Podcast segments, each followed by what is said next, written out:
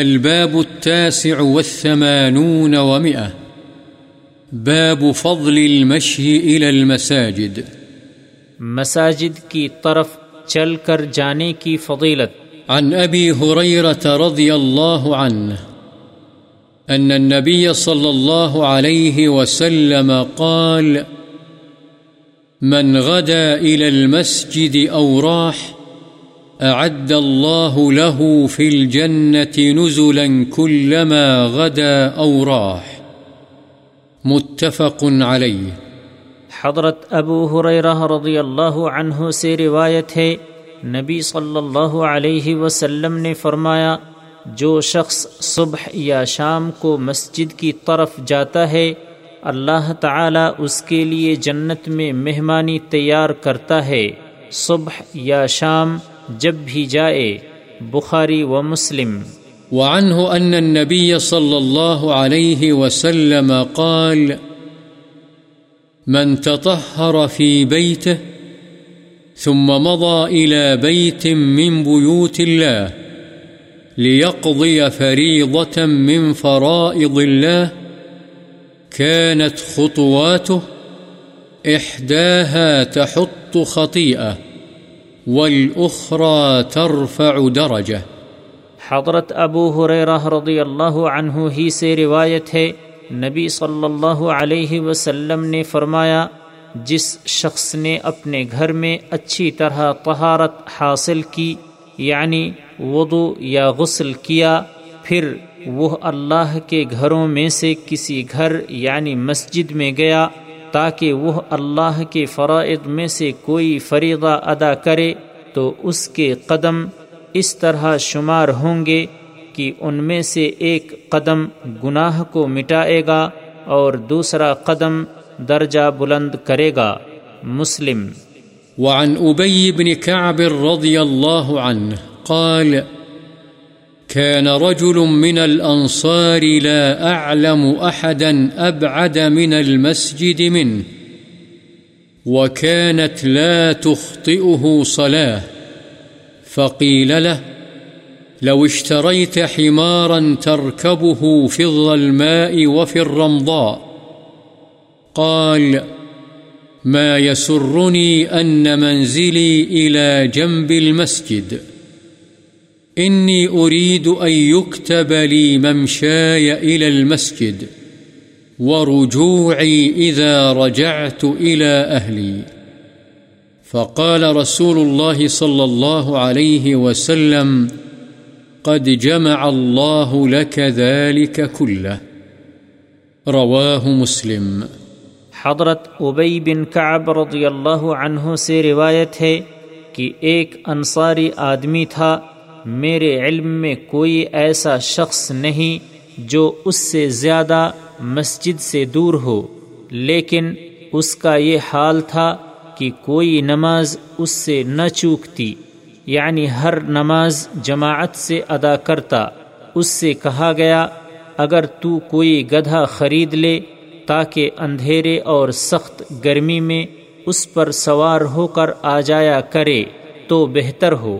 اس نے کہا: مجھے تو یہ بھی پسند نہیں کہ میرا گھر مسجد کے پہلو میں ہو، میں تو چاہتا ہوں کہ میرا مسجد کی طرف چل کر جانا، اور جب میں اپنے گھر والوں کے پاس واپس آؤں تو میرا لوٹنا لکھا جائے۔ تو رسول اللہ صلی اللہ علیہ وسلم نے فرمایا: یقیناً اللہ نے تیرے لیے یہ سب جمع فرما دیا ہے۔ مسلم۔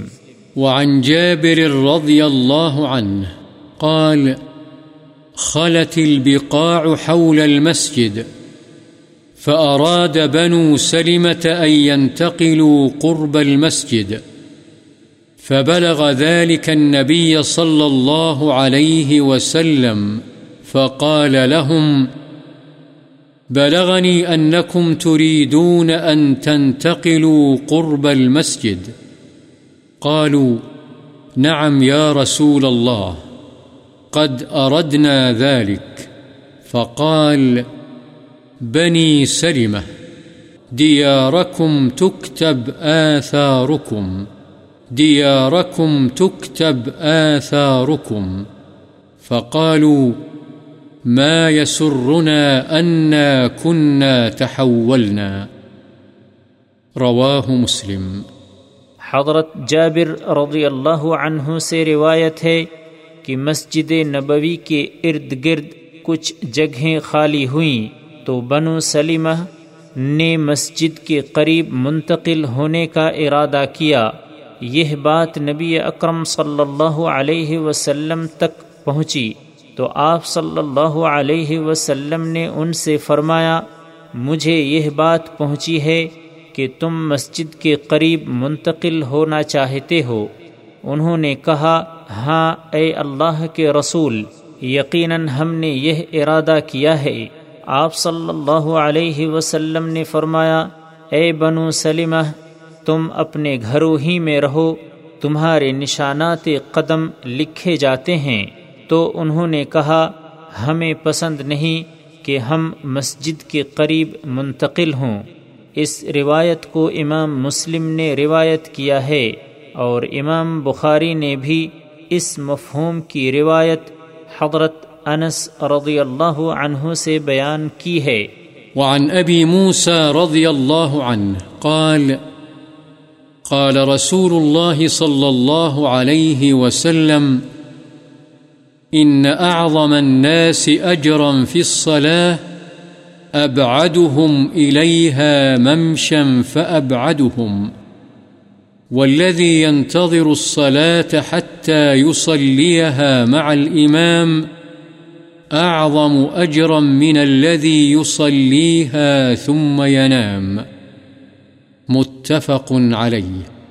حضرت ابو موسیٰ رضی اللہ عنہ سے روایت ہے، رسول اللہ صلی اللہ علیہ وسلم نے فرمایا، نماز کے اعتبار سے لوگوں میں سب سے زیادہ اجر والا وہ شخص ہے جو اس کی طرف سب سے زیادہ دور سے چل کر آتا ہے، پھر وہ جو اس سے بھی زیادہ دور سے آتا ہے، اور جو شخص نماز پڑھنے کا منتظر رہتا ہے کہ وہ امام کے ساتھ باجماعت نماز پڑھے، وہ اس شخص سے کہیں زیادہ اجر کا مستحق ہے جو جماعت کے بغیر ہی نماز پڑھ کر سو جاتا ہے۔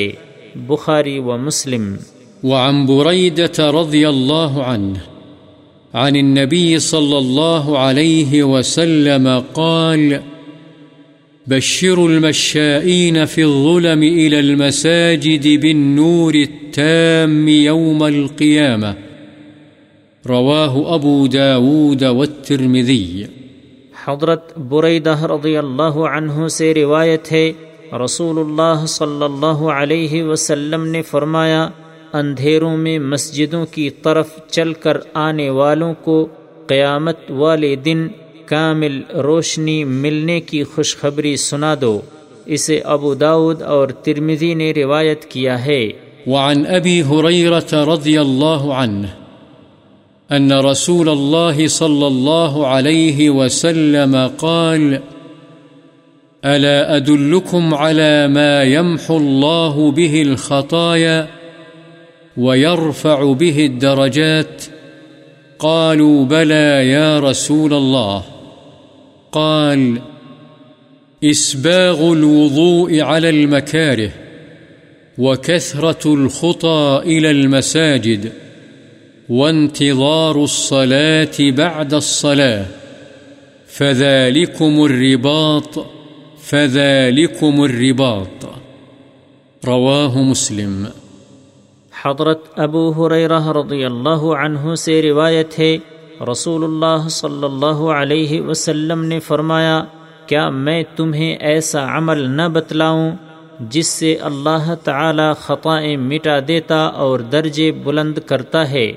صحابہ نے عرض کیا، کیوں نہیں اے اللہ کے رسول، ضرور بتلائیے۔ آپ صلی اللہ علیہ وسلم نے فرمایا، مشقتوں کے باوجود کامل وضو کرنا، مسجدوں کی طرف کثرت سے قدم اٹھانا، اور نماز کے بعد نماز کا انتظار کرنا، بس یہی رباط یعنی محاذ جنگ پر پڑاؤ ہے، یہی رباط ہے۔ مسلم۔ وعن أبي سعيد الخدري رضي الله عنه عن النبي صلى الله عليه وسلم قال: إذا رأيتم الرجل يعتاد المساجد فاشهدوا له بالإيمان. قال الله عز وجل: إنما يعمر مساجد الله من آمن بالله واليوم الآخر. الآية. رواه الترمذي وقال: حديث حسن. قال الألباني رحمه الله: إسناده ضعيف. حضرت ابو سعید خدری رضی اللہ عنہ سے روایت ہے، نبی کریم صلی اللہ علیہ وسلم نے فرمایا: جب تم کسی آدمی کو بار بار مسجد میں آتا جاتا دیکھو تو اس کے ایمان کی گواہی دو.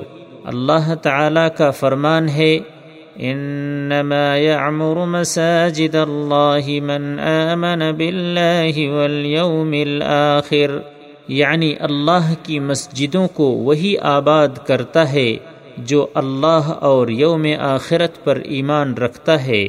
اس حدیث کو امام ترمذی نے روایت کیا ہے اور کہا ہے یہ حدیث حسن ہے.